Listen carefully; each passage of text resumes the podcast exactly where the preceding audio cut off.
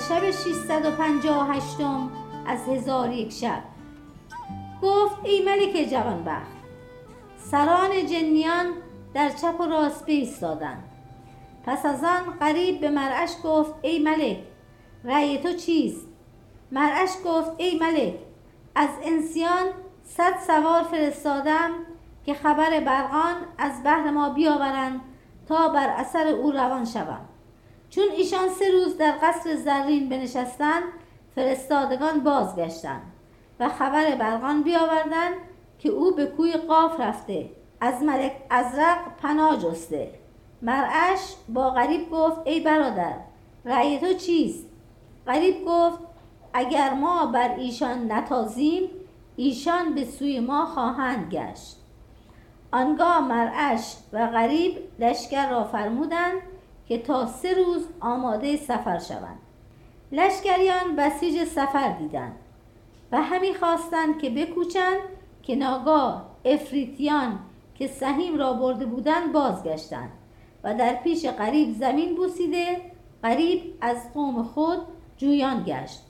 گفتند: برادر تو عجیب چون از جنگ بگریخته به سوی بلاد هند رفته و از پادشاه آنجا یاری خواسته و او نیز عجیب را پناه داده و کتاب‌ها به نواحی هند نوشته است و لشکری بی پایان جمع آمده و اکنون قصد مملکت عراق دارند.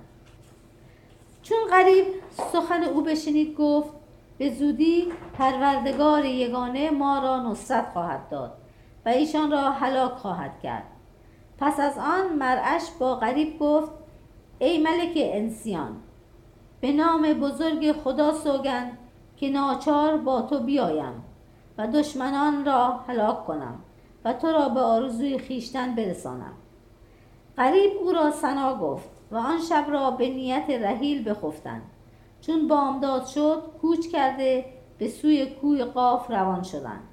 آن روز را برفتند و در روز دوم به قصد قصر ابلق و شهر مرمر روان بودند و آن شهر را از سنگ‌های مرمر بارق ابن فاتح بنا کرده بود و قصر ابلق نیز از بناهای او بود و آن قصر را قصر ابلق از آن می گفتند که او را خشتی از زر و خشتی از سیم بود و در روی زمین مانند او بنایی نبود.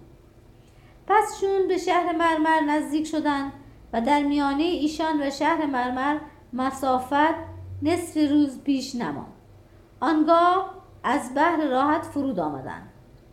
مرعش افریدی به معلوم کردن اخبار فرستاد.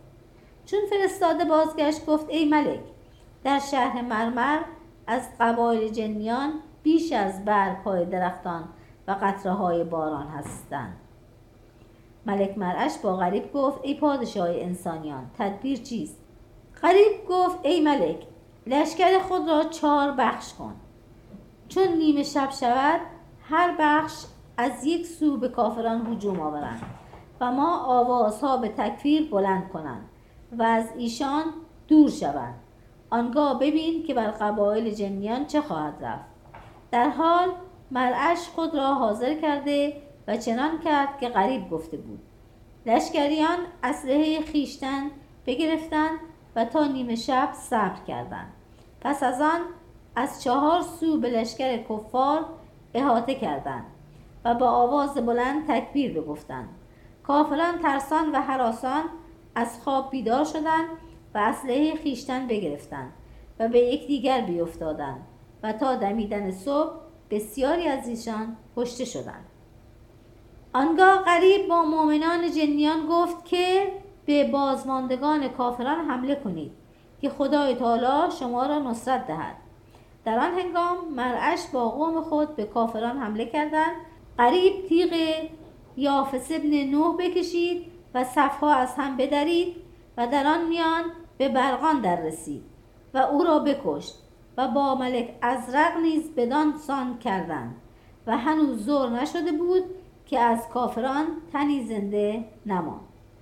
پس مرعش و قریب به قصر ابلق در آمدند و آن را خشتی از زر و خشتی از سیم یافتند و در آنجا خواسته های بیشمار دیدند پس از آن به حرم سرای اندر شدند. ملک قریب در میان زنان ملک ازرق دختری دید قمر منظر، حله‌ای در برداشت که صد هزار دینار قیمت داشت و صد تن کنیزکان قمر منظر در گرد او بودند. غریب چون آن دخترک بدید عقلش برفت و هوشش نماند. به یکی از کنیزکان گفت که این دختر کیست؟ کنیزکان گفتند این دختر کوکب السبا دختر ملک ازرق است. چون قصه به دینجا رسید بامداد شد و شهرزاد لب از داستان